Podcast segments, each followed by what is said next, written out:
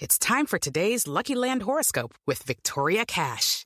Life's gotten mundane, so shake up the daily routine and be adventurous with a trip to Lucky Land. You know what they say. Your chance to win starts with a spin. So go to LuckyLandSlots.com to play over 100 social casino-style games for free for your chance to redeem some serious prizes. Get lucky today at LuckyLandSlots.com. Available to players in the U.S., excluding Washington and Michigan. No purchase necessary. VGW Group. Void where prohibited by law. 18 plus. Terms and conditions apply. Hey guys, it is Ryan. I'm not sure if you know this about me, but I'm a bit of a fun fanatic when I can. I like to work, but I like fun too. It's a thing. And now the truth is out there. I can tell you about my favorite place to have fun. Chumba Casino. They have hundreds of social casino style games to choose from with new games released each week. You can play for free anytime, anywhere and each day brings a new chance to collect daily bonuses. So join me in the fun. Sign up now at ChumbaCasino.com. No purchase necessary. Group. Void prohibited by law. See terms and conditions. 18 plus. Step into the world of power, loyalty, and luck. I'm going to make him an offer he can't refuse. With family, cannolis, and spins mean everything. Now, you want to get mixed up in the family business. Introducing The Godfather at ChumbaCasino.com. Test your luck in the shadowy world of the Godfather slot. Someday, I will call upon you to do a service for me. Play the Godfather, now at ChumbaCasino.com. Welcome to the family. No purchase necessary. VGW Group. Void where prohibited by law. 18 plus. Terms and conditions apply.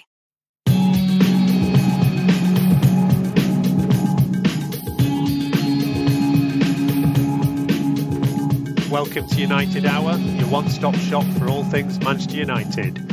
I'm your host this week, Nick. And I'm Imran. Yep, still two of us over here, as we've had for weeks and weeks. Two of us. We keep waiting for three of us because you've got a quiz lined up for us at some point, haven't you, Imran? I do. It's it's really not worth the wait. yeah, keeping everybody waiting with bated breath. But yeah, we wanted to throw out our podcast. It's kind of nice in a week where we actually don't have any match to talk about or any match to get depressed about, uh, to just talk about more things going on around the club. Uh, we'll do a big focus on the managerial situation, talk a bit more about just what's left for the rest of the season, the squad. There is also some kind of news about things going on in the boardroom with the Glazers and maybe a potential protest share scheme, this kind of thing, and a bit of maybe international roundup. But yeah, look, I think we should st- start straight with the managerial situation. Um, there's been some news that it's pretty clear the club have interviewed Erik Ten Hag for the job. Uh, it sounds like there will be some more talks with other managers. Uh, seen Luis Enrique's name, Juan Lopetegui, and uh, there's also Pochettino is still in the frame, but it's pretty clear that Paris Saint Germain will not give permission to talk to him, but he is definitely still in contention. Uh, and yeah, before we get on to all the detailed manager talk, we are going to take a few little views from the rest of the podcast crew. Uh, a few of them giving their opinions on which manager they want and why. So yeah, Imran's going to do a great editing job on editing these guys in. Have a listen there, and then yeah, we'll continue from there. Thank you, Nick. Now, at this point, I was going to cut seamlessly to the United Hour podders who gave me some audio files of their managerial opinions. However, none of them decided it would be a good idea to introduce themselves. So, what you'll hear next is Ed, then Reese from inside a warehouse or something. I don't know why he decided it was a good idea to do that. Uh, then David, and then Ashwin's going to go on and on and on for ages. And then you'll come back to me and Nick. So, enjoy if I had to choose between Ten Hag or Poch, I think I'd probably go with Ten Hag, just because uh, I get the impression that it could be sort of like a um, transformative uh, appointment in comparison to Poch. I mean, Poch has been really good wherever he's gone in getting teams playing a certain way, but I, I think it's the element of the unknown with Ten Hag, and it, it could end up being either really good or really crap, or maybe you know really good for two seasons and then really crap for six months, like it has been with the last however many managers we've had since. I don't know. Either that or we'll go with Ted Lasso, and uh, nothing could go wrong there. My first preference is for Rangnick to stay. The reason being he's already got first-hand experience of the toxic culture at the club. Um, he's already fallen out with a lot of players, which I like. It means that he can see through their bullshit. So if he was to stay uh, and be able to enact a transfer strategy over the summer, he would advise not to renew the contracts of the likes of Rashford and he'd get rid of them. Uh, and I think the club would be in a better position once he leaves after that season and he's got rid of half that deadwood. Um, second preference would be Tuchel, who would probably appreciate um, judgment as a sporting director and probably would want him to stay on. And even if uh, isn't able to stay on, I think Tuchel's proven at enough clubs that he's got the judgment and the ability to um, create elite, elite level teams. Uh, and then finally, Luis Enrique is another manager who always gives me the vibe that he takes no bullshit. Um, he took over a Barcelona team which was post Pep cycle, um, which was kind of in the doldrums, and he managed to re-motivate, reinvigorate. Um, he's also just a guy who generally just takes no bullshit. So another very strong character, but can also play great football. Um, Ten Hag, I think, you know, I know Ajax, he's done a great job, but my worry is that there's a huge step up. He's not going to have the team around him to have a nice set of young, pliable players to work with. Reminds me a bit of Poch at Tottenham, where the environment was perfect. Can he handle a difficult environment like Manchester United? Will the job be too big for him? Um, and I definitely don't want Poch because he's a big pussy. Anyone that's seen the PSG documentary will will share the same view. You know, I think if we were talking dream manager, then I would probably want Nagelsmann, but highly unlikely that he's going to be leaving Bayern anytime soon. I mean, he could be there for 20, 30 years, who knows. But I have been a big fan of Erik Ten Hag for a while, um, and out of all the coaches that are available to us, he plays a style of football that I would deem to be the most effective in the modern game. He has a great track record of improving players. I mean, look what he's done to Dusan Tadic and Sebastian Haller, uh, and he's not afraid to use the younger players. The only real concern is that the gulf in expectation is massive, but Dutch people do tend to be pretty confident, so that could work in his favour. Um, Antony and Ryan Gravenberch, two of the most exciting young players in Europe, and supposedly he's got a great relationship with all of his players and staff. So if bringing him in is going to give us access to that level of talent, then I think it's a no-brainer. I think if we give the job to any of the other candidates, uh, we might be more likely to continue our more recent strategy of buying the big names. Um, and as Pochettino is currently demonstrating at PSG, highly paid superstars, they don't win you anything if you can't send out 11 players who put the work in at both ends of the pitch. Uh, it's Ten Hag all the way for me, um, but like any of the managers coming in, the biggest initial task will be getting rid of some of the poison in our dressing room. It's such an obvious, obvious issue. And the main culprits, who I think we all know who they are, Lingard, Shaw, um, they need to be put in their place or, or sold and move on. So if United are obviously uh, looking to hire a new manager, uh, the two most common names seem to be Ten Hag and Pochettino, and I think personally, um, I, would just much prefer they go with Ten Hag, and it's for a few reasons. Um, I, I guess the reasons why I'll say I don't want Pochettino is I think Pochettino represents everything that is typical of what United do or what United have done in the post Ferguson era. He's not a bad manager. He's not a failure necessarily. I mean, he has failed at PSG, you could argue, but um, he is a, a big name. He's a name we're comfortable with. He's established in the Premier League. He has a reputation. We all know him. And and if you look carefully at how the reports have come out, um, everything about Pochettino is always also mentioned that he's a favorite in the locker room. Uh, the players would like to play for him, and um, you know, there's also an element. I mean, there was some reporting that maybe Ferguson is, would prefer him to Ten Hag, and obviously we know Ferguson was at least very interested in him uh, back when we hired Mourinho. Um, but this is all to say, like all the reporting around Pochettino seems to suggest a manager that is comfortable and very much in line with not shaking the boat too much and representative of all of the things that um, have come to exemplify what Manchester United are post Ferguson. And it will represent a comfort level in, to me, what just seems like a, a visionless path. I mean, is Pochettino a bad manager? No. Explain to me what he is, though. What is his vision? What is he trying to do? What is he trying to be? Has he evolved tactically? Because what he was in 2016, 2017, that was great then. Is it still great now? Does it suit us now? What does he want to do? Would he is he down to is he agreeable to to making the major changes in the squad that in my opinion need to be made? I don't know. I have no idea. I can't answer that question affirmatively or negatively. I just wonder.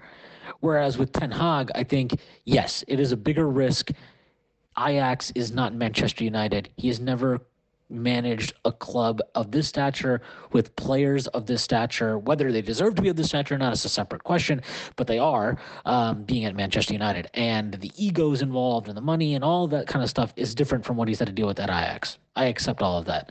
But he has a very clear idea of how he wants to play.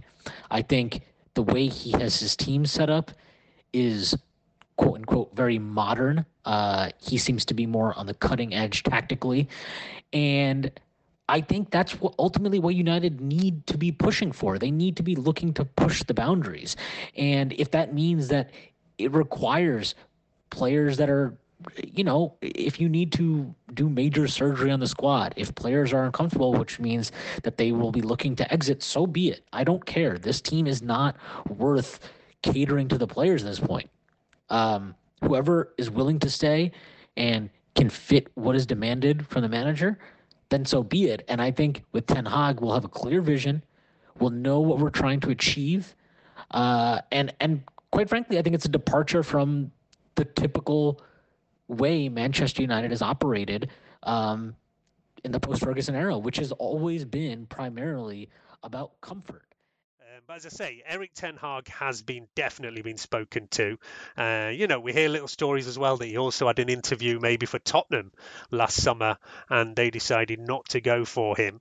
Um, but yeah, where are you at on Ten Hag? I mean, he is my number one choice um, from the bunch we've just talked about, mainly because. I mean, I, like as often when people talk about Ten Hag, they preface it with saying, "I don't watch a whole lot of Ajax," which I don't. I watched them a couple of times in the Champions League. I did watch their. I watched them against Dortmund, um, where they were very impressive. Um, took Dortmund apart, but then Dortmund also got taken apart by Rangers. So, I mean, that kind of puts it in perspective, I guess. Uh, sorry, Scottish fans out there. Um, but generally, like over the last couple of years, anytime I do watch, I actually think they play some nice football. Um, play football like attractive football. It's based around like possession and technical ability. It's quite different um, in terms of like not really the Ole counter-attacking style that we've been seeing over the last few years. So it's a bit of a change. Um, it's all about systems and bringing up youngsters. So I kind of that's where I'm at on him. I think he is the and he's the, it's the unknown quantity of it as well. Um, I think we know we know what we'd get with Pochettino. We've seen it. We've done it. We've we've we've had the T-shirt of Poch, and I think there's that there's that unknown quantity to Ten Hag where we don't know what his potential could be with a with a big club. Um, and you could say, I mean, you could argue that obviously Poch is, I mean, his biggest club is now PSG, and they are a massive club, but they're a basket case. Um, but then you could argue we're a bit of a basket case, obviously not to that level, but we are in in certain aspects. So that yeah, yeah, I'm I'm on the Ten Hag the Ten Hag train myself. Yeah, fair enough. I mean, I've said for a while I'd be happy with Erik Ten Hag but I'm still also a fan of Pochettino, who I've been a fan of all the way back to when he was even at Southampton. Like I remember talking about him on this podcast when we were talking about who's going to replace Louis Van Gaal and eventually, obviously, it was Jose Mourinho. But even at that point, I was actually quite in favour of Pochettino. We know that Alex Ferguson is a big fan of his.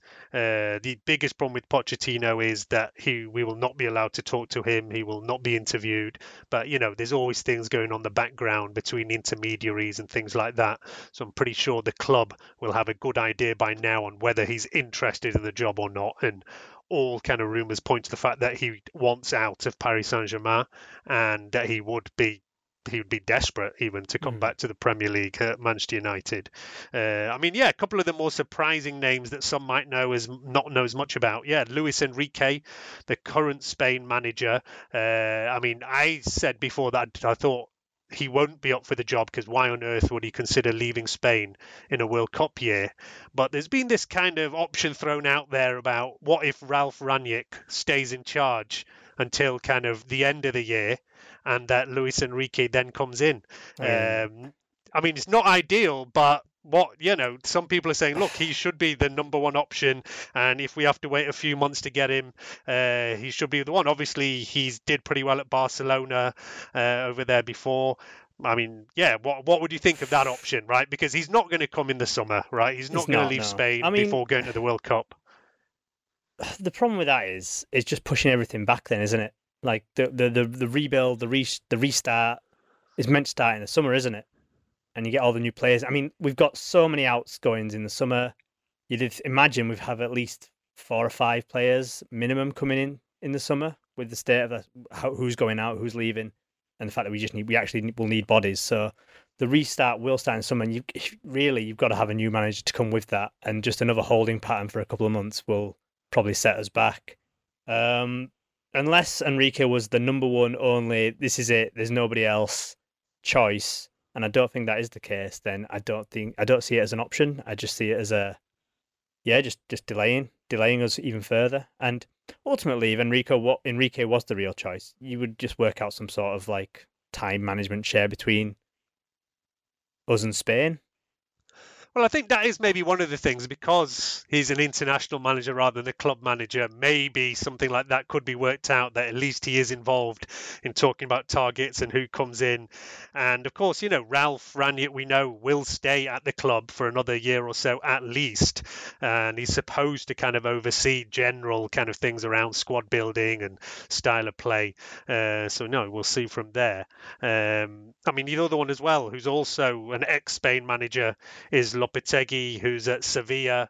Uh, I mean, yeah, for me, he's a bit of an outsider. I, doesn't really excite me. Like the other three names, I would be quite happy if any of those were announced as Manchester United manager. But yeah, Lopetegui, not so much. Uh, um, he's taken Anthony Martial off our hands, though. So yeah, I mean, he deserves some credit for that. Hard work. Um, I mean, he has got some uh, trophies to his name.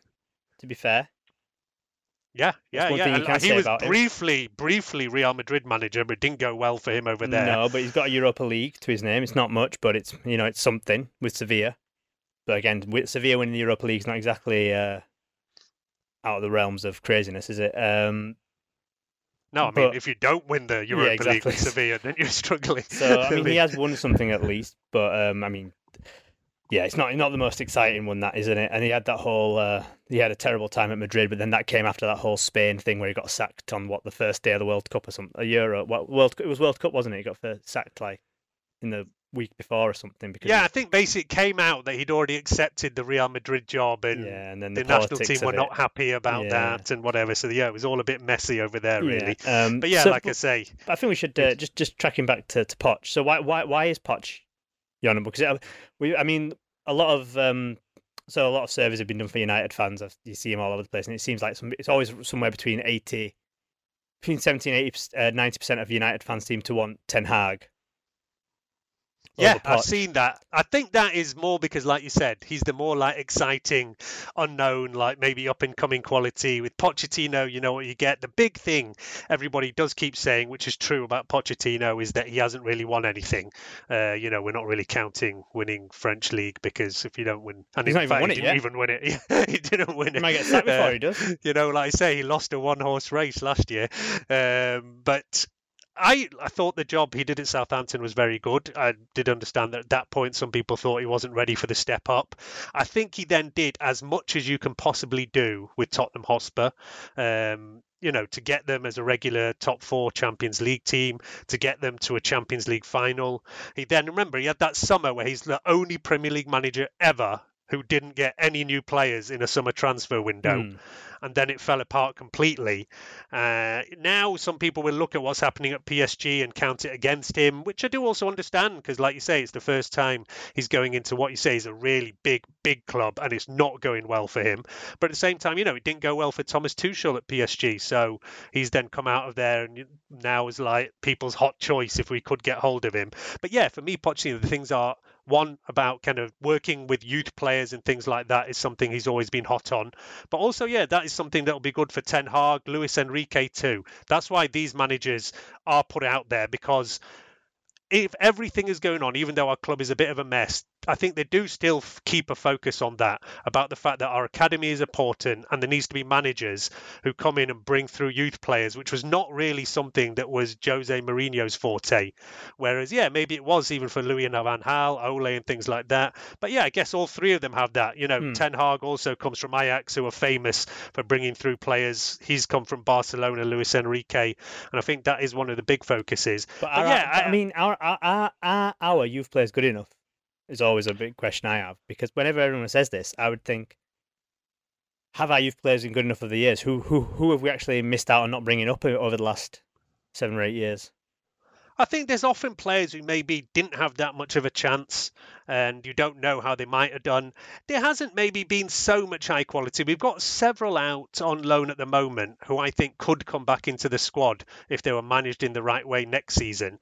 And that's always the difference between someone like, say, Mourinho, who will always prefer probably to go for a new fancy signing than maybe give a chance to a youth player. I mean, I might be unfair to Mourinho because he did actually bring through Scott McTominay, so it wasn't like totally, you know, and he was his favourite Do- do you player. He made that- up an you remember that award. press conference he did where he listed out like the six, the hundred youth players he gave a debut to or something. You remember that? Yeah, I do remember that, and I also remember him making up literally the Scott McTominay award. Oh, the Scott McTominay was the best award. The best award. Uh, so yeah, he did focus on that, and Ole as well. It was actually a complaint of mine that Ole's kind of thing of bringing through youth- players got a little bit lost, in especially his last season or so. Whereas he gave so many debuts early on, and then most of them kind of just ended up on loan after loan. I mean, I actually think players like, especially somebody like James Garner, where we struggled in midfield, could at least have had a chance to Hmm. come and play, like uh, you know, play for the first team. I'm not saying he's going to be a week in week out, but he, I think he's good enough to be part of our squad already. Uh, there's other players out there who've had good loans, whether it's like Ethan Laird. Um, there's like Pellistri is a random one at the moment, who's like getting regular starts for Uruguay and doing really well, but actually not managing to play for his club team, who aren't very good at No. all. So it's that's a bit of a bizarre one. But uh, you know, we do have several out there. There's still like Amad, who again has like got a bit lost and not doing that well on Rangers. I mean, I know he's not an academy player, but uh, Elanga now seems like he's established as a first team kind of squad player at the very least. He also made his debut international for Sweden on the weekend, came on late as they won their kind of playoff qualifier and have gone through to the next round over there. Um, so there, there is still a few names out there, and I just think it's a more general thing, even if it's not immediate. It's about what happens the next two or three years. Uh, I mean, yeah, they had this. Um, I can't remember what it's called. It's NX something. It's like a release of the best youth players in the world at the moment. And two of our players were put in the top 50 there this year, and it's Hannibal and Shola Shoretires, like under 20 or something like that. And two of their names are thrown out there. You know, we've seen a bit of both of them. So yeah, these are the names who might could get a chance if there's a player who's ready, uh, a manager who's ready to give chance to youth rather than send them out on loan. Although you know, generally nowadays you have to prove yourself on loan before you come in, unless you're really a big talent. Uh, most of them end up doing a loan stint. I guess what you would say about those three names, Enrique, Poch, and um, Ten Hag, is if there is a youngster who is good enough, they will probably get a chance. So there is that. Um, just circling back to Poch, I think my, my overriding question with Poch is: with Poch at the helm, will you will you ever reach Klopp and Pep with Poch? And I just don't think you will. I just don't think he is. He's up there. He's, he's just a bit below them, and he always will be. Yeah, look, it's possible, but at the same time, you can say, has he had the club before where he can reach that kind of height. And some people say, look, he's got a damn good squad at PSG and he's failing with it for whatever reason. And that's fair. Like I said before, at Tottenham, I don't see how he could have done that much more. All right, No, he, might have won a one off Champions League final. There was that year when Leicester won the league, Mm-hmm. when some people said Tottenham should have won it. But that still would have been a surprise, even if they'd won it. Did So Tottenham? that's why Tot- it's- like did Tottenham play great? I think there was one year, I think 2017, I think, where Tottenham actually played like very good football under Poch. But other than that, I feel like I don't know if Tottenham ever blew me away with their wondrous No, football. they didn't. They Uh, didn't. It was and very it's not functional, necessarily very. Yeah, It's yeah, like- yeah, it's- yeah, and it's not necessarily that much. And but that is another question. You know, like you said before, that maybe Erik Ten Hag is more of a kind of possession-based Hmm. uh, manager, which is completely different to what we've been playing under Ole Yeah. and under Ten Rangnick and even under Mourinho before that. So it's a complete change, and we had this complete change before when Louis Van Gaal came in and tried to bring in that more possession-based system. And our fans didn't like it at all. I would not say that Erik Ten Hag is as extreme as that. Uh, you know, people always link him with Ajax, but he also was like assistant or kind of reserve team manager at Bayern Munich. Uh, so you know, I was under quite a kind of different style of football over there as well. So he has had other kind of like experiences that can add over there. So he has been involved as well in a Bayern Munich, even not as manager, but you know, which is obviously a huge club, one of the biggest. So he has been in and around that kind of environment as well. I would just worry that if you go for a complete different style of football, that then you start saying, "Oh, it's a two-year process." Hmm. You know, it's not. We're not going to get straight into it. Whereas I think somebody like Pochettino could come in quicker and get results quicker, and it's not going to say, "Oh, you know, I need two years to totally change the style and this and that and whatever." I think, yeah, I would, I would, I think it, I, but it might take a long time under anyone though, because of the, the, the such as the upheaval that we're going to have this summer, and just you know, in general, it does take managers a bit of time. Um, I do think Poch might maybe a bit quicker. Yeah, I think his training. Apparently, his training methods are quite intense as well. Um, and I think I'm not saying that Poch is a bad manager or anything. He obviously, I think we'd be very solid under Poch.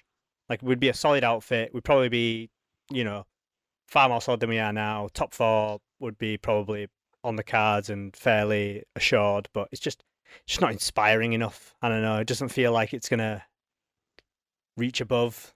And maybe Ten No, Hag I- I wouldn't. do maybe totally Ten Hag wouldn't. To be fair, to be fair, Enrique would be a, a, a cracking get for that. It's just this whole World Cup thing's a bit of a bit of an issue, but um, it's just it's just you want to you want to have a bit more. You want to you want to feel like there's something more, and I feel like that. It's it, to be honest, it's not even like based in anything real. I guess it's just based on the the what ifs. I so think that- often, like it's like when players are injured and everybody suddenly decides that oh, we're really missing that player. They're so great, and then they come back and you remember that actually he wasn't that good in the first place. So it's kind of that unknown thing of Erik Ten Hag that almost elevates him to a higher level than maybe he deserves. Whereas we all know what Pochettino is, and as I say, he's Hmm. still got that thing which is a bit similar to complaints about Ole that look, he was solid, got us in the top four, got us to finals, but ultimately couldn't go that one step further to actually bring trophies home. And to be fair, there's probably people listening now who are like full Ten Hag like disciples and watched every Ajax game, and they probably know a lot more than me and you, and think he's the most suited man to the job, and that's also fair. I'm just I, I'm speaking more from the, the common the common man. I'm, Yeah, I'm down. I'm, say, I'm very much down with the people. every poll you see at the moment, he is the overwhelming favourite from our fans to come in. Uh, and I don't understand that. I just think that if you'd had, you know, I remember the same polls two years ago, and 80% of people wanted Pochettino. Then, you know, all of a sudden he's kind of out of favour now just because things haven't gone that well for him at PSG.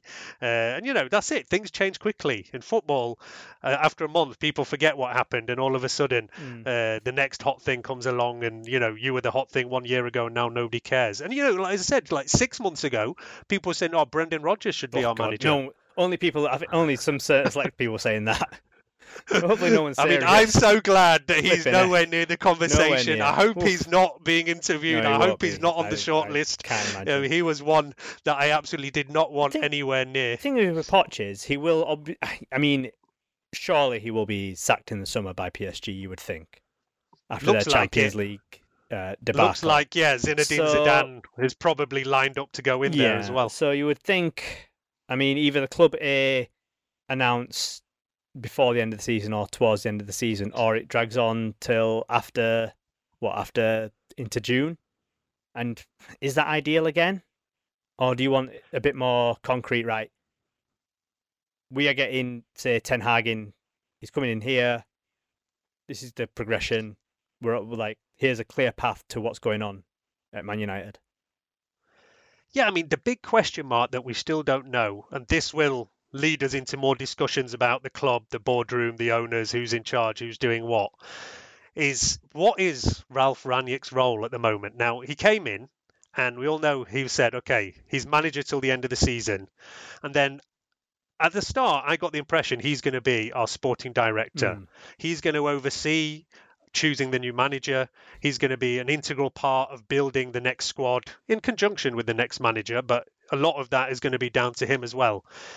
I'm now getting much more of the impression that Ralf Rangnick's role after the end of this season is not that clear at all No. and that maybe he's not that much involved in who is going to be our next manager, and that that decision is still very much falling on the old board. Uh, you know, I understand that the people who went out to interview Erik Ten Hag are Richard Arnold and uh, Murtough.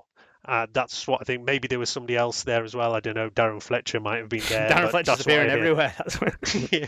Darren Fletcher gets on every plane, every whatever. He's doing well He's in the marketing there. meetings with Darren. um, but yeah, Ralf Rangnick was not over there. And he's said several times in press conferences when he's pressed questions about managers, about new players, that I'm that I'm not even thinking about that. That I'm just the manager at the moment, and then in the summer we will see what's happening. Mm. You know, he's also made a couple of comments about things like, uh, you know, I'm not sure what Darren Fletcher's role is in this club, Which is crazy. and Crazy. yeah, that I'm not sure how long I'm going to be manager. So the more and more messages you get, and Ralf is often a bit too honest. Yeah, he's very in straight press shooting, conferences. yeah, he's Yeah. you know, but you, basically it's quite clear to me that the message is coming from him that. I don't know how involved I'm going to be or whatever myself. So let's see what happens. And yeah, this has been the biggest problem in the club for years and years is who is making decisions. Uh, and all right, we, you know, Woodward has now left, so we know he's not involved anymore. Uh, Richard Arnold has apparently taken his place, but the way I see it is he's more focused on the commercial side, even more than Woodward Hmm. was, and the Murtough kind of with Fletcher possibly is supposed to be more about the football side of the club. But yeah, look, none of these things are clear. We don't know ourselves who gets this decision. But we do know that Joel Glazer is more and more involved in the day to day running of our club than he ever has been before. That is for sure.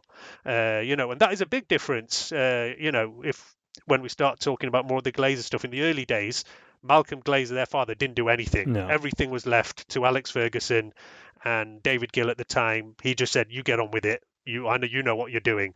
The difference is now that we don't necessarily have people who know what they're doing, that Joel Glazer, maybe Avram Glazer as well, are getting more involved in day-to-day decisions, and that's why we've seen for years and years that bad decisions are being made, whether it's about recruiting managers, whether it's about when a manager should be fired or hired, whether it's about players coming in. There's, you know, constantly bad decisions being made. I did think that under Ole, that there was signs of things getting better, that they did obviously try to start bringing in more football people, whether it's Fletcher. You know, we can laugh about Fletcher, but I do still think that personally it's good to have more football people in the club. Uh, you know, I'm surprised sometimes that people they're negative about ex players and all getting involved in the club. I saw a thing the other day saying that oh the club want maybe an ex player to come in as assistant manager for the next guy, and names were mentioned from Van Persie. That's more because the kind of Dutch connection to Ten Hag. Rio Ferdinand's name was mentioned, and that that and I mean it depends who the player is, but generally I don't have an issue with ex Man United players and generally more footballing people being involved in the decision making at the club. Footballing people, yes, but as long as they're qualified and as long as it's who the like the assistant manager should be whoever the new manager wants their assistant manager to be, whoever that is, because they're the manager and their assistant is a vital role. So it should be whoever they want. It shouldn't have to be filtered to fit some sort of like decree that it has to be an ex player or whatever. Like if it is Van, Van Persie's assistant manager at Feyenoord currently, um, and they're doing all right. So like, if he's qualified for it and that's who Ten Hag wants, great. And the fact that he plays for United, played for United before, it does add that little bit to it. But it's not like that shouldn't be the that, that should be the, the the the cherry on top of the pie. It shouldn't be the, the meat of the pie. Shouldn't be that they played that they played for Man United or whatever. It should be are they good for the job? Yes. And I think I think people get a bit frustrated when it's just like job for the boys kind of thing. Like oh you played with us so you can have a job without necessarily having earned it. Um, and maybe and the and the issue is you'll never know because maybe Fletcher has earned whatever job he does. We, we one we don't know what job he does, and two we don't know if he earned it. So it it, it can get a bit frustrating, I suppose. Um, I mean, with Darren Fletcher, at least he did he was involved in coaching and all at other clubs. He Yeah, didn't did. just come straight in. I would have more of an issue with say Rio Ferdinand, Yeah, who's, who's not been involved a in the thing, has football side of the game since retiring. He's been a pundit. For me now, for him to come in and start saying he's a coach or whatever is a little bit strange. He doesn't necessarily deserve it, you know. Whereas other players have gone out, have done a bit of coaching elsewhere and Hmm. whatever. That is, you know, more interesting yeah. to So me. So say for example, if I don't know, say well, it wouldn't happen now because he's obviously big, but say if Wayne Rooney off the back of this Derby stint was to become our assistant manager, I don't think anyone would have a, anyone would have a problem with that because he's obviously done a, a decent job down there, and that's kind of like he would have earned our assistant manager role. But um, if that's Yeah, did, you- did you see the comments from Rooney this week? Where Rooney's, a, Rooney's he- a madman, isn't he?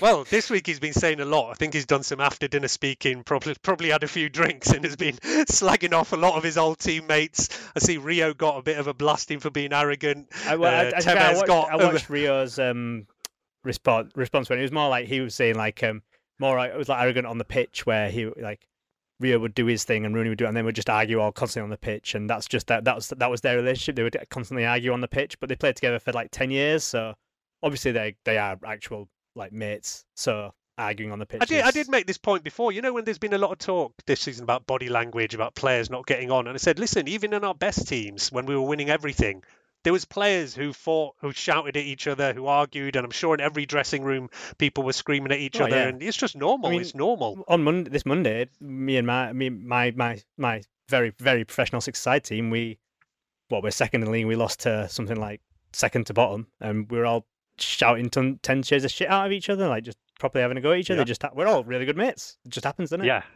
It's normal. Like I say, it's normal. Uh, I mean, yeah, what's not normal is how, yeah, we see some of our players performing and maybe even the captain. Yeah, did you see the kind of Maguire video that's doing the rounds from training? I think sometimes a bit too much is made about these little kind of five second excerpts from training or something. But, uh, you know, there's a one touch pass game going around, getting to 40, and as soon as it gets to Maguire, the whole thing fell apart. Uh, so it's kind of When you're a down, big- down. Yeah. Um, but yeah, yeah, but you know, let's just do a bit of international roundup before we get into more of the board Glazers kind of shares conversation. Uh, I said on the last podcast that I was really interested to see how Harry Maguire did for England, and in the end, he wasn't selected and didn't play a minute at all.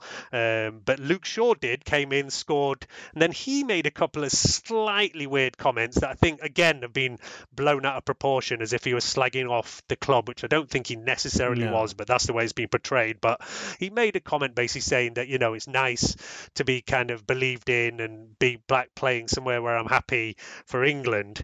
Uh, and yeah, you know, what do you think about comments like that? Uh it's it's a weird one because they're not they're, they're not the most useful comments, but again, it's like it's just a bit. I think I feel like it's probably taken out. He's probably what he probably means is like the mood at England is because maybe it's like it's it's a one. It's a it's a, a friendly group, friendly games. They've already qualified. The mood is probably a lot more jolly. It's a bit of a holiday, isn't it? Going to England now, uh, meet up with the lads, have a friendly kick around. It's probably a lot, of, and then like he is obviously straight into the starting lineup under Southgate with Chilwell out. So for him personally, it probably is a bit of a a, a nice break from the the the, the rigors and pressures of United currently, where everything isn't smooth going, and he's finding it tough, and he's not automatic choice at all anymore with Telles, even though Telles isn't- himself hasn't been setting the world alight. So it's it's probably more of a a, a a relief, I guess. But is that a good thing? Probably not. But he's again, he's probably just taken out of context more that just a bit different different environments. And I'm sure I, I think he did say he's not to say that Man United's a bad environment, but it was a bit the cat's out of the bag then. But just different, I guess. Different is what I would say. He probably should have said different. I think different would have been a better word. Yeah, like you know, sometimes it is interesting to see players who are struggling for confidence and all for the club go out and play internationally. We've seen it with Pogba again and again and again, who you know puts in some awful performances for us and then goes out. But he, I mean, he made similar comments, didn't he, this week about feeling more comfortable and uh, in France. Well, he's gone into a lot of detail, hasn't he? More, he's talked about how maybe he was suffering depression under Mourinho. Mm. I mean, I think a lot of us were, to be fair. But uh, yeah, he was talking about that, and yeah, he's made comments saying the last five years haven't been good, I haven't won anything. At the same time, I think a lot of that is down to him, like you know, not performing well enough. He says, "I don't feel like I have a set kind of role at Manchester United. And again, I'd say that's because I think the role that you should be playing, which is part of a two man midfield, you've not been good enough mm. defensively in the Premier League to play that regularly. So then you've been shoved into more kind of attacking areas where your defensive side doesn't get shown up, and maybe you've been doing all right. You know, he's complaining about that, whereas saying that for France, I'm playing always the same position, I know what I'm doing. But I would put that back on him and say, yeah, it's because you've not performed. You've not played well yeah. enough in that French position for Manchester United to call that your own position. And that's why players who are not as technically high standard in the likes of McTominay and Fred, but put in the hard work, put in the shift, get preference. Mm. I mean, yeah, can't. It's hard to disagree with any of that, isn't it? Um, but we will have to see him. We we've got a couple more games with him, and then he's probably off, isn't he? So Probably, although you know, let's see if anyone will stump up the wages he wants. It's I still say it's not beyond possibility that it's he not. resigns and stays. It depends on like, new manager, things like that. Isn't the idea of not dealing with Paul Pogba like a welcome relief inside? Yeah, you know, we were having this discussion last summer, idea, isn't it? Well, remember last summer we said Paul Pogba stick or twist, and we kind of didn't really think he'd still be here by now, not having signed a contract or having not having done something. Having the same else. conversations for the last five years. I mean, it would be good to move on. Just to yeah. This is what I'm saying. Yeah, like a, it, a, bit, a, bit, I feel like this summer is the, the time of a bit, a big, a big reset. A big. You would hope. Ah, it could be. It could be.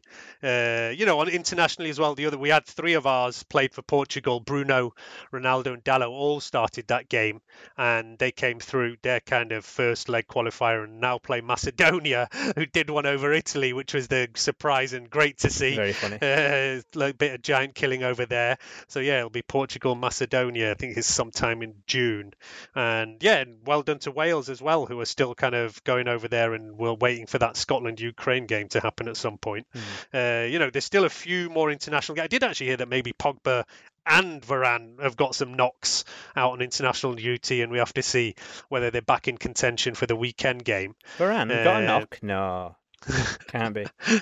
Um, but no, Portugal play North Macedonia tonight for that, that qualifying berth. So we'll find out tonight whether we'll see Ronaldo, Bruno, and Dalot at the World Cup. And I think Sweden are also tonight as well. Do so, they? I don't think it's tonight. It is, is tonight. It? Yeah, it's tonight. Really? Yeah, yeah. All the right. only reason Wales these... and Wales and because Scotland and Ukraine didn't play, did they? All right. And Poland and Russia obviously didn't play, so that other qualifier isn't happening either. So it's tonight. Tonight is the, and then they have to decide what happens with uh, with Russia and, and stuff like that. So, so yeah, tonight okay. is um tonight we'll find out whether um Elanga and Lindelof and Dalot, Ronaldo and Bruno off to off to Qatar. Not fair enough. I completely missed that that was tonight. I thought they were all in June. So yeah, no, and England are that. also tonight as well against um, yeah Ivory Coast. Yeah, and maybe Eric Bailly might be involved over there. Uh, see, could be Bailly versus Maguire. We've been the, the one we've all been waiting for. the true, the true test.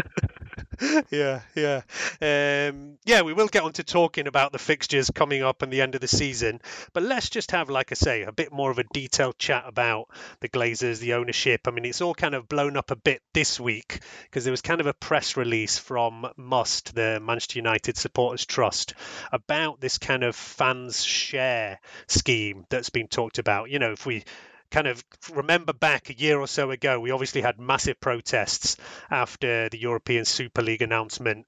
Uh, we had that game versus Liverpool called off. Um, you know, people were going pretty crazy. And after that, the Glazers and the board made a lot of kind of promises of working with the fans and Must in particular on going towards giving fans representation. Uh, there was a lot of promises made, and we're nearly a year down the line, and not very much has happened. There has been a bit of a kind of fan represented board set up, and they are kind of talking to the club and do give their input over there, as I understand. So it's been one kind of step in the right direction. But the big thing that a lot of people had been waiting to see what happened was this talk about the Glazers saying that we will sell some shares to the fans for the long term, so that fans can be permanent members off the board and have a say. And if things like the European Super League come up again, that you know fans will be consulted on it. And it was back in November where the club actually put out even an official announcement saying, you know, talks are quite advanced over this fan share scheme, and we expect to release details soon. But then I understand once they've gone into the fine detail of this stuff that Must have not been happy with the terms. They've kind of rejected what's been put in front of them, and they've now put a deadline of April for the Glazers and the board to come back with what they'd say would be an acceptable kind of fan share scheme. Uh, you know, the one thing is that we're talking about pretty small amounts of the club. About $10 million has been mooted that only represents something like 1% of the club. Uh, so it's not a lot, but it's more like a symbolic thing of getting the fans back in there and giving some kind of step in the right direction to maybe building up a share over time that, you know, maybe in a few years it could be 5%, 10%, something like that. Um, but I think the one big actual positive from this is that Glazers have actually been willing to sell fans shares that give them the same voting rights as they do.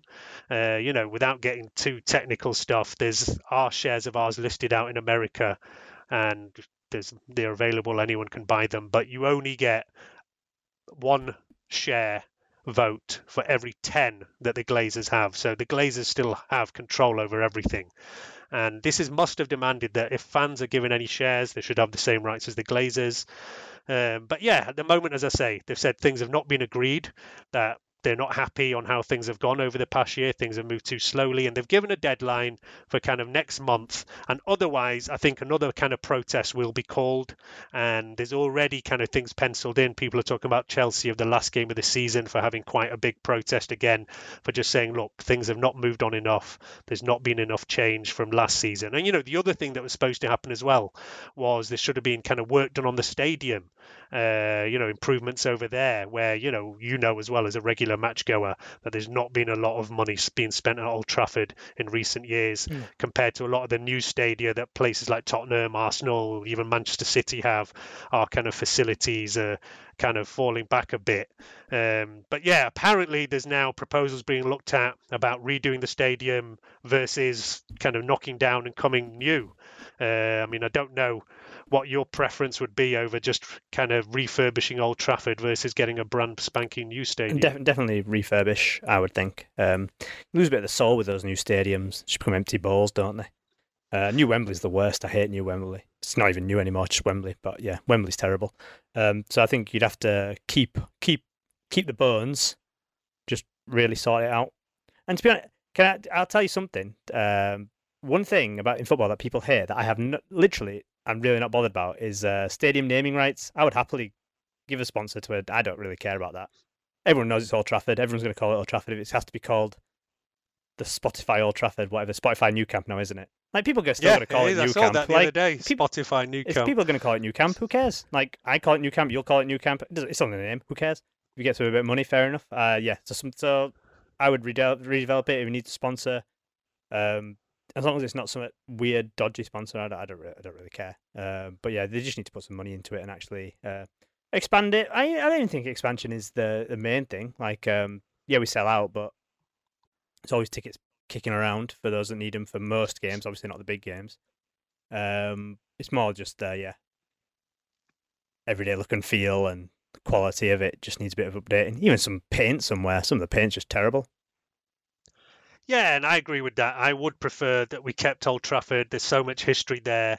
Uh, it would be a shame to lose that. And like I say, when you go to some of these new stadiums, it all looks very spanking new and nice and uh, facilities, but uh, the history and all does get lost. And you know, I've been to matches like, say, at the new West Ham Stadium, and compared to the atmosphere at the old one, it just doesn't compare in the slightest. Yeah. They definitely get something lost when you get these new stadiums up there. I mean, I'm actually yet to visit the new Spurs Stadium compared to the last one, but I can't imagine that it has that kind of feel that White Hart Lane used to have. And definitely Highbury versus the Emirates, I know for sure that it's just like I say, you, you lose something, you lose history, you lose some atmosphere. And I mean, yeah, I do want to talk about Man United sports because they're getting a lot of criticism, and we have, we've been having some discussions on Twitter about this kind of thing. And Must are the biggest supporters organisation of Manchester United fans. They have kind of thousands and thousands of members, but a lot of people don't are not happy about how things are going. I think there's a lot of people who feel there should be more protests. There needs to be more kind of militant action to push the kind of Glazers out and things like that. Uh, I mean, my view of this has been look, if people want to protest, fair enough, go ahead. But I don't think that protesting will actually result in the Glazers leaving. We've seen big protests happen in the past, whether it was 2005 when they first came in, whether it was 2010 with green and gold. And each time that, because there was no real alternative, there was nobody who came saying, listen, we're ready to buy them out there was no real movement on it. Uh, you know, even uh, if you remember back in 2010, there was these apparent red knights who were Yes. like groups of wealthy kind of Manchester United fans who apparently came together and tried to put together a bid to buy the club. And in the end, they said, listen, the Glazers are asking way too much money. And I think at the time it was something like the Glazers were asking two billion pounds for the club, and the Red Knights valued it at something like one billion. So they were miles apart. I mean, fast forward 10 years later, and I'd say the club's probably worth double of that. Um, I mean, I've always said that I don't see which billionaire is going to be out there to come and buy the club. there but it has been. But it's been interesting to see what's happening at Chelsea, where all of a sudden there has been three or four kind of uh, billion pound bids submitted to buy their club, and you know let's see let's see what kind of price they go for. But we're talking about something around two billion pounds. Yeah, I think and the, but the difference with there is there's a couple of difference. One, there isn't like active. There's an active sell in place. Like they we they know there's they they know it's there to be bought, and when something's there to be bought, it's very easy. It's a lot easier to get a group of people together to actually buy something, and when there's a price laid out as well. I think we're in the realms with the Glazers where it's not advertised that they want to sell. Any sell needs a negotiation, and that negotiation go up and up and up, and it's hard to get people together to buy a club the size of United when a you don't know what the starting price would be, and b you don't know when it's going to end that price. So it's a bit different. Um, and then obviously you look at towards like big money states, oil states, and you don't really want that involved with United. Yes, the Glazers aren't great, but give me the Glazers over the Russians or the Saudis or the Emiratis, I guess. Um, Yeah, so- and anyway, it does tend to be that those kind of, you know, big oil state funds and things, they don't go for a club like Manchester United. They go for Newcastle or Manchester City, where they can pick up the club relatively cheaply and just spend a load of money on players and say, yeah, that'll do for us. Uh, you know, they don't probably see the value in spending. And I don't know what the value of our club is today. If Chelsea's worth two billion, we must be worth four billion Mm. at least. And they, they probably don't see the value in that. And who does? That is the question. Who will pay I don't that think kind anyone, of money for our with you. That is always my problem when people talk about protests, when people talk about boycotts. I say, look, fair enough if you feel that strongly about it. And yeah, there is stuff worth protesting. Uh, you know, I was absolutely behind it when there was everything about the European Super League. And I think, yeah, there is things worth protesting at the moment. I think, you know, pushing the Glazers, sending that message that, look, we're not happy and we need faster change. It's definitely worth getting out there and making your voice heard. But ultimately, until there is a serious buyer who comes to the Glazers with the right amount of money, we're not going to see any change over there. And I think that's the kind of way that Must have gone and said, look, we've been fighting to get the Glazers out since 2005. And, you know, at some point, you have to kind of say, they're not going anywhere. They're here to stay. They don't want to leave. And there was a point where, you know, our debts were going high. The Glazers seemed in a precarious position, but we're not in that point anymore. Even after a year of empty stadiums, they're still sitting pretty comfortably still have money to spend on the squad. Uh, and, you know, and that's one thing that for some years people moaned about how much money was invested in the squad. We can't moan about how much money has been invested in the squad in recent years. We can moan about what it's been spent on. We can moan about how much money is wasted on players sitting around on the bench doing not very much, uh, you know, these kind of decisions. But the amount of money that's been spent is astronomical. Mm. Uh, you, you know, we've wasted hundreds upon hundreds of millions on players who've not worked out, and you know, we probably will do again. Um, so on that side of it, I think you can't really complain. But it's more about, like I say, investment in the stadium, training facilities, who's running the club, how decisions Yeah. are made, where the big just problems just are. general mismanagement, isn't it? That's Yeah, what it is. It's and I say- mismanagement. It's not. It's not um, in the investment. Well, it is investment in circumstances, but it's just mismanagement of funds, mismanagement of everything. Like having Woodward in charge for however long when he's an absolute idiot hasn't helped. So hopefully, obviously, he's gone now. Obviously, still advising or whatever because you know can't get his grubby paws off it, but you'd hope it goes in a better direction with the new people. But I mean, there's nothing to suggest that the decisions being made at the top of United are any any good.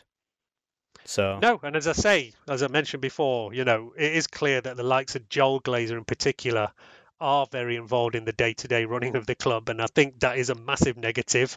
Uh, you know, he doesn't come over here very much. I don't know how much. I, apparently, he does follow uh, us a bit more now than whereas his father literally had no interest in Manchester United. It was just business. He only cared about how much money he made, and you know, in a way, Joel Glazer takes more interest, but it's actually a bad thing because he's making actual decisions. He wants to be involved there.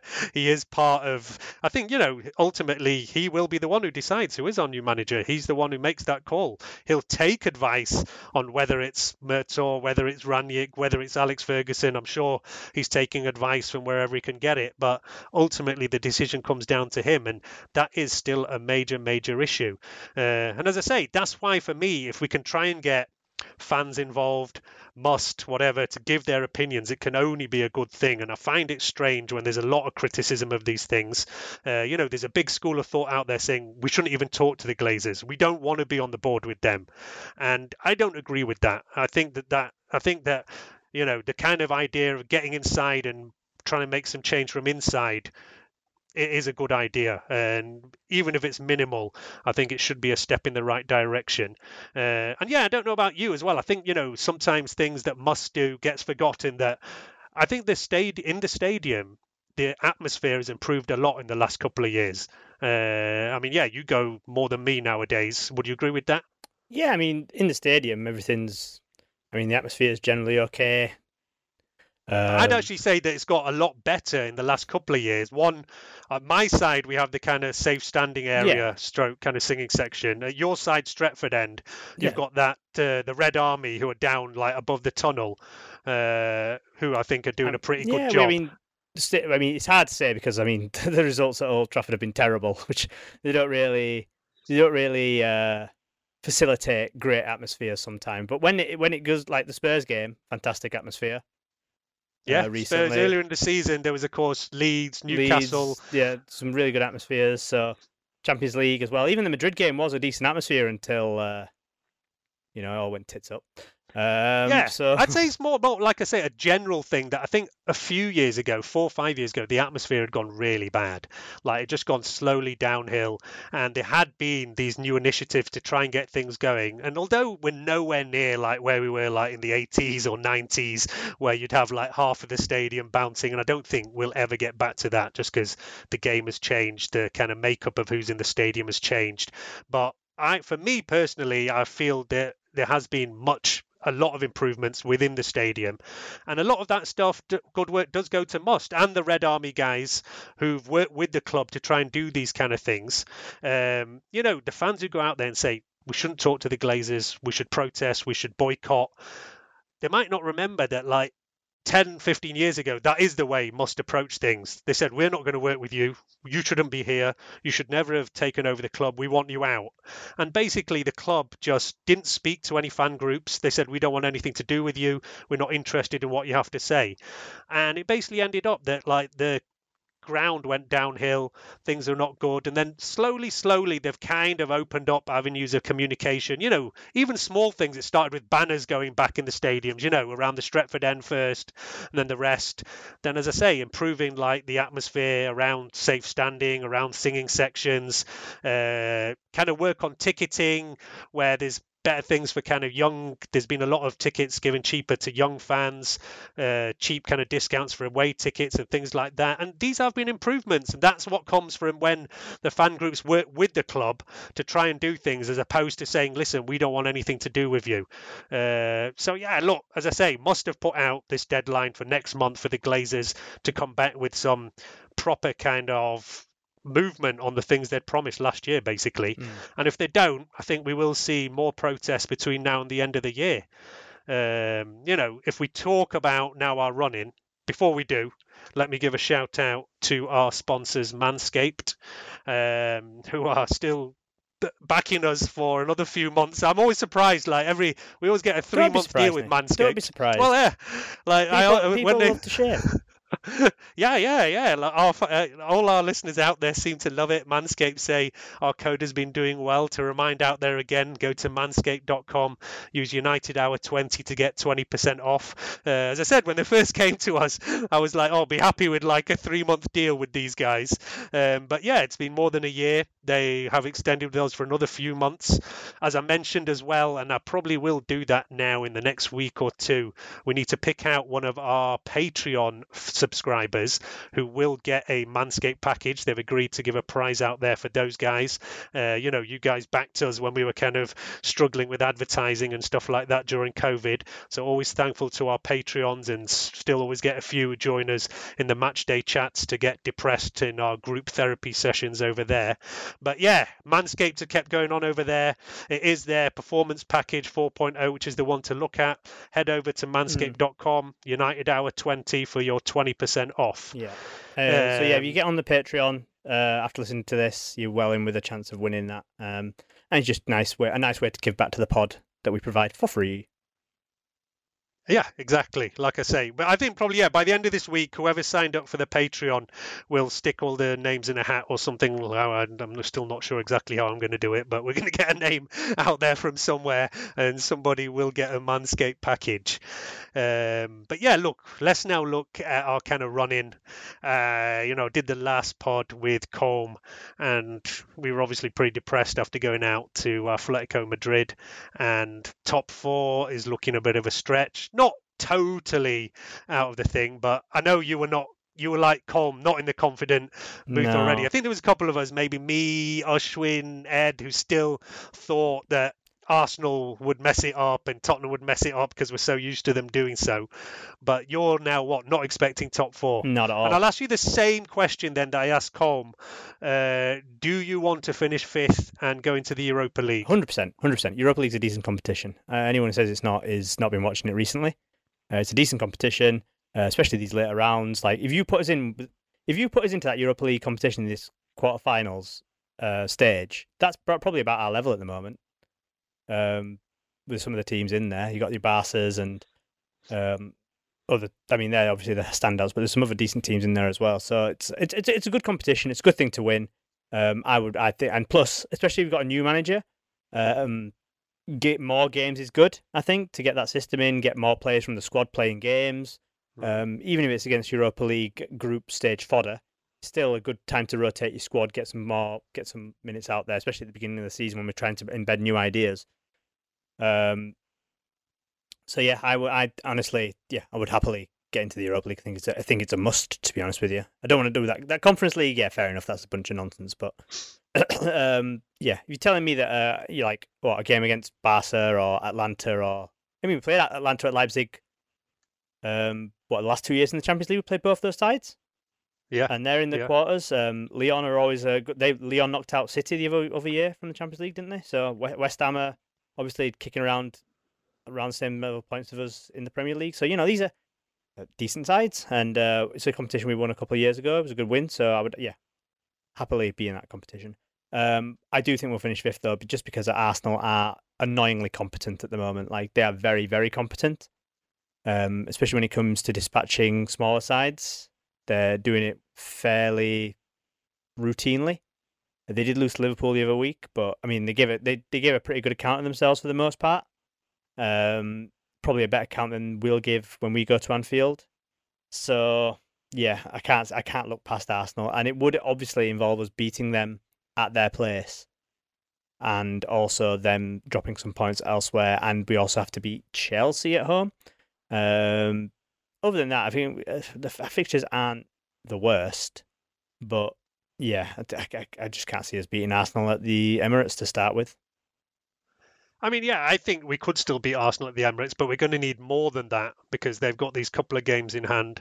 Um, if we look at our April, uh, you know, we had an absolutely mental February. I think it was something like eight or nine games, and then we had a quiet March where we Mm. only had three matches in the end because we had uh, Liverpool one was rearranged, Yeah. and so you know we've had like 18 days to stew over going out of the Champions League. But uh, April brings us five matches. We'll kick off on Saturday against Leicester at home. We'd then go to Everton. Then we've got Norwich at home. We'd then go to Anfield and the Emirates, like in the same week. Mm. So the last week of April is going to be pretty crazy. And, uh, you know, we've still got three matches up till that. And you say we're going to have to win those three matches to feel like we've still got any chance of hitting top four. And even getting fifth place is going to be a fight for us. Yeah. Uh, you know, Tottenham are going for that as well. And I'm sure they want that Europa League place. You know, West Ham aren't totally out of it, but I think the fact that they've now still got European competition to focus on might take their kind of foot off slightly in the Premier League. But yeah, let's see how they go because they don't have that kind of squad to be fighting on two fronts. Um, but yeah, fifth place is by no means guaranteed for us either. No. Uh, you know, we still have to really be fighting for that. So as I say, Leicester, Everton, Norwich is what we've got coming up over the next couple of weeks before we then go to Anfield and the Emirates. Um, and yeah, look, we're, we're going to have to win these matches. There's like no other way of looking at it to have any kind of chance of going anywhere. First up, Leicester. As I said, uh, it was six months ago, Brendan Rodgers was being touted as interim manager for us. They've fallen away quite a bit and kind of struggled.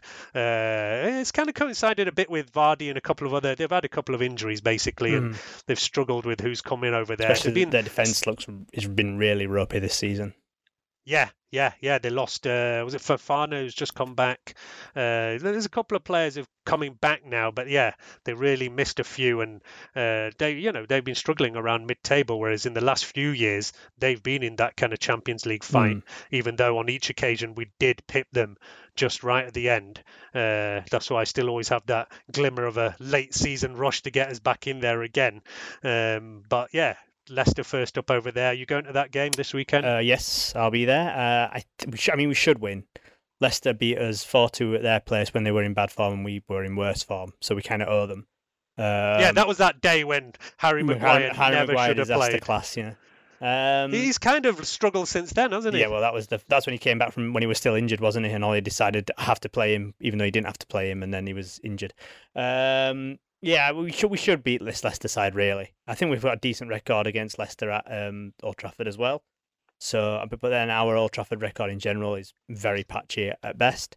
Um, but you would hope that we we win this game. Um, we should win this game, especially after a, a long break. It'd be good to get that winning feeling back at Old Trafford. Yeah, we really have to. The only thing we just have to see is if people do come back injured and whatever from international duty. Uh, it's always the South Americans as well who struggle the most, who often just come back Mm. a couple of days before. Um, Cavani and Fred have been playing out there. I think Telles didn't play for Brazil the other day, but he is out there. So we have to see what kind of state they'll come back in. Normally, Cavani goes out for international duty and we don't see him for the next month, What, right? what, So what I would say is our next three are um, uh, it's Leicester who are at home, Everton away who are Everton, terrible, Norwich. and Nor- Norwich. And I mean that's three games we should win, but we obviously won't. Yeah. So we will drop points against one of those sides. I can't even remember last time we won three games in a row. Oh God I think even two games was like kind of like this. They mentioned it. I think uh, we we had. A, it was only when, where did we beat? We did win two games in a row recently, and it was the first time in a while. I think it was uh, Brighton and then Leeds, and it was like the first time in several months we'd even won two games in a row. Yeah, so winning Uh, three but is a no. stretch, but I mean we should because Everton are terrible and um, they also have a midweek game just before they play. Everton play have a massive game against Burnley um, on the Wednesday night, and then we play them Saturday morning. Um, yeah. So Our re- next I mean- three, we've only got one match a week. I mean, we've only got one midweek game, mid, proper midweek game between now and the end of the season, which is Liverpool, which is crazy. Like coming to April, not a single midweek game. We, we're technically playing Brighton, Brentford on a Monday, but that's it's a weekend game that's just been moved for TV. But yeah, crazy that this is this is this is where we are now. We're a team that don't have midweek games at the crunch end of the season. All right, so you're expecting fifth place, basically. I would, I would, I would, I think, yeah, that should be. We should, if we if we don't get fifth, then that's very, very. I mean, get not getting Champions League is poor, but if we don't get fifth as well, that's a that's truly terrible. Yeah, I'd agree with that. I think that has to be the bare minimum. As I say, I'm still one of the few because I'm always looking at the optimistic side who hopes that Arsenal To be honest fall away you, I- completely. I could see us because because we're such a, a a crazy club. We could I could see us actually being somehow within a chance on the last day of the season of getting it, Yeah. but then just missing out or something because obviously nice things don't happen to us. Well, no, I said but the nice last things. couple what, of top four nice things. Of, Yeah, no, I mean, last couple of seasons, I mean, la- last season, all right, we did top four relatively comfortably. But the year before, it was right to yeah, the it wire. was the Leicester game away, wasn't it? Um, and I'm pretty sure around this time, March, most of us were saying, I don't think we're going to make well, it. it, and then, and- COVID, then then we came back after COVID, and we were we were just winning. went on we a bit of a run. ruthless, but I think, um, yeah, but like I said, though, I'm not the champion. I think Champions League football isn't a must. Well, it is a must, but I mean, it's not. It's not the be all and end all this season of all seasons. I said that uh, last time I was on the pod as well. I think with all the changes that's going to go on in the summer, I think the the new manager doesn't rely on Champions League football. And I think the players that they get in shouldn't have to rely on Champions League football either. Um, we should be looking at like getting players who fit a system, who want to play for the club, who are gonna do a decent job, and not just these big star names who are gonna come here for a paycheck. And if that means no Champions League football, then they're gonna have to deal with that. And I think I'm not worried about. We're not gonna lose. If we, anyone wants to leave because we haven't got Champions League football, they can they can piss off. I don't care. So yeah, I think of of all seasons, I, we don't need it this year. We do well. We need it obviously because it's nice, but it's not. It's not the be all and end all. Yeah, I mean, I don't. I think you know we've been out of Champions League in seasons before and not had problems attracting big names. Yeah. I don't think that's a major issue. There might be the odd one who out there who will make a decision based on that. And in which case, Uh, we don't really know. need them, do we? Yeah, so yeah, we'll see on that. Um, but I do want to be in Europe for sure. Let's see where we go there. Uh, but yeah, I think that's probably us rounding up for this week. Uh, do give us a shout out because you know normally we're always focusing on the matches, whereas this week we've tried to look at more things around the club. And yeah, we are interested in the feedback. Do you want to hear more stuff about the boardroom, shares, the Glazers? Uh, you know, sometimes I know people are not interested in that, uh, but yeah, we, we want we want to talk about whatever you guys want to hear. So if you're on Twitter, if you're on Patreon, please send us a message and let us know which kind of issues you want us to cover. And yeah, we can do more of that if need be. Uh, I have actually been messaged Must, the Man United Supporters Trust, and asked if somebody will come on a future show, and we may try and sort that out because, as I say, they've been getting quite a lot of flack, and I think a lot of it sometimes is unwarranted. So maybe they can come out here and tell us themselves what they're kind of focused on and how things are going at the club. But yeah, apart from that, manager talk is the big one. We're hoping we round out the season in some kind of decent way. Uh, it's been t- way too long without a match, but I guess uh, some people have been happy. Like I said, we always used to say Manchester United ruining your weekend, so we've had a few weekends off for that. But yeah, back in action this weekend, and let's hope when we come back for the podcast next week, it's not another weekend ruined, eh? Yep. Hopefully. Um, but yeah, that's uh, goodbye from us for this week, and uh, yeah, we will be back next week. Cheers, guys. Sports Social Podcast Network. Hello, it is Ryan, and I was on a flight the other day playing one of my favorite social spin slot games on chumbacasino.com. I looked over the person sitting next to me, and you know what they were doing? They were also playing Chumba Casino. Coincidence? I think not. Everybody's loving having fun with it. Chumba Casino is home to hundreds of casino style games that you can play for free anytime, anywhere, even at 30,000 feet. So sign up now at chumbacasino.com to claim your free welcome bonus. That's chumbacasino.com and live the Chumba life. No purchase necessary. Group. Void were prohibited by law. See terms and conditions. 18 plus.